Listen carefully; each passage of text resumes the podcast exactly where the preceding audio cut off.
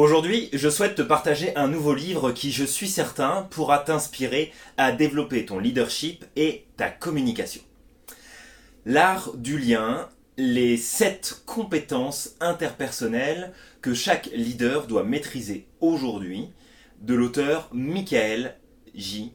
Gab.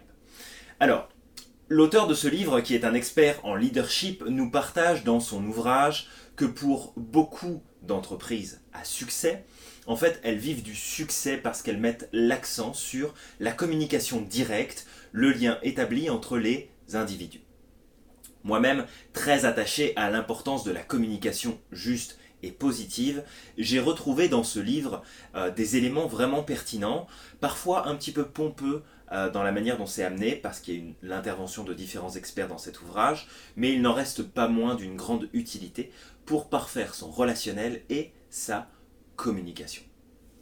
Je te propose ici un résumé rapide des points essentiels de ce livre.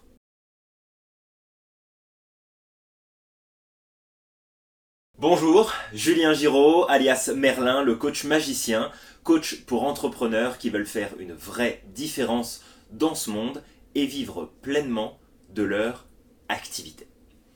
Alors voyons si tu le veux bien ensemble les 7 compétences qui doivent être maîtriser en tant que leader selon Michael Gebb.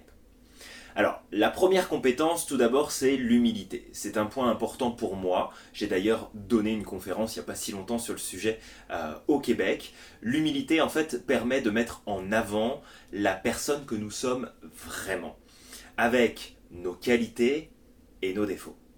C'est développer une honnêteté positive qui augmente notre leadership et qui permet à nos collaborateurs, aux personnes qui nous entourent, de ne plus se mettre dans une course folle à la performance en essayant à tout prix de cacher eh les points faibles, euh, ce qui a souvent en fait pour résultat de provoquer des erreurs et des conflits.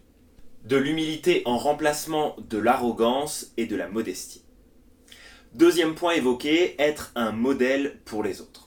Alors, il faut voir ici bien plus l'envie d'incarner le changement et les résultats que l'on souhaite voir se produire, plus qu'une recherche de paraître parfait aux yeux des autres. Ça n'est absolument pas la même chose. D'ailleurs, ce n'est pas pour rien que Michael Gelb nous parle d'humilité avant tout il nous parle de euh, finalement des sciences sociales computationnelles qui démontrent que les sentiments vécus par un individu en particulier influencent beaucoup ceux des personnes qui l'entourent. En gros, si tu veux inspirer le changement, porte-le dans tes actions, porte-le dans ton attitude, de façon positive, et les autres développeront l'envie de suivre la même voie. Il amène également la notion d'amour-propre qui est à mon sens dans la continuité logique de l'humilité, se reconnaître à sa juste valeur et savoir apprécier qui on est et la personne que l'on peut devenir chaque jour un peu plus. Il invite d'ailleurs à appliquer le namasté euh, pour soi-même euh, afin de développer une attitude bienveillante envers soi, qui va de toute façon s'impacter après sur les autres.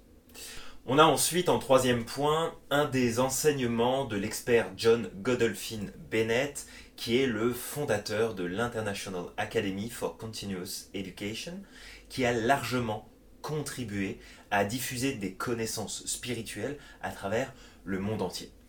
L'auteur euh, du livre nous propose en fait dans son ouvrage le principe de libération. La libération permet de se connecter de manière plus juste et plus authentique aux autres dans notre relationnel et notre communication. Alors, elle peut se faire en respectant trois étapes. Les étapes suivantes. La première, c'est d'éviter le jugement des autres. On ne va pas juger l'autre. Deuxième, c'est de comprendre que chaque personne perçoit et vit le monde à travers ses propres critères, à travers ses propres filtres. Donc de comprendre qu'on n'a pas tous la même perception. Et en troisième point, de ne pas se plaindre et de reprendre la pleine responsabilité de sa vie et de sa communication. Quatrième point que Michael Gelb nous invite ensuite à, à nous intéresser, c'est la notion euh, de profil en évoquant les tests de personnalité comme celui de Myers-Briggs, le fameux euh, MBTI, celui de Wilson sur les types de management et encore l'énéagramme présenté par le docteur Denis Perman. Il nous invite à prendre en compte la validité de ces approches tout en essayant de ne pas catégoriser les personnes selon ces mêmes profils de voir comment on peut, chacun finalement à notre niveau, développer les aspects positifs de notre profil tout en diminuant l'impact des aspects négatifs et réducteurs de ces mêmes définitions de notre personnalité. En fait, ils mettent tous l'accent dans ce chapitre sur le fait de ne pas être exclusif dans notre lecture des profils et de faire en sorte de faire concorder les différentes analyses pour en tirer un profil le plus juste qu'il soit, euh, et de mettre en avant la compassion dans notre relationnel afin d'en tirer un maximum de positif et de créer un lien qui a du sens avec les autres.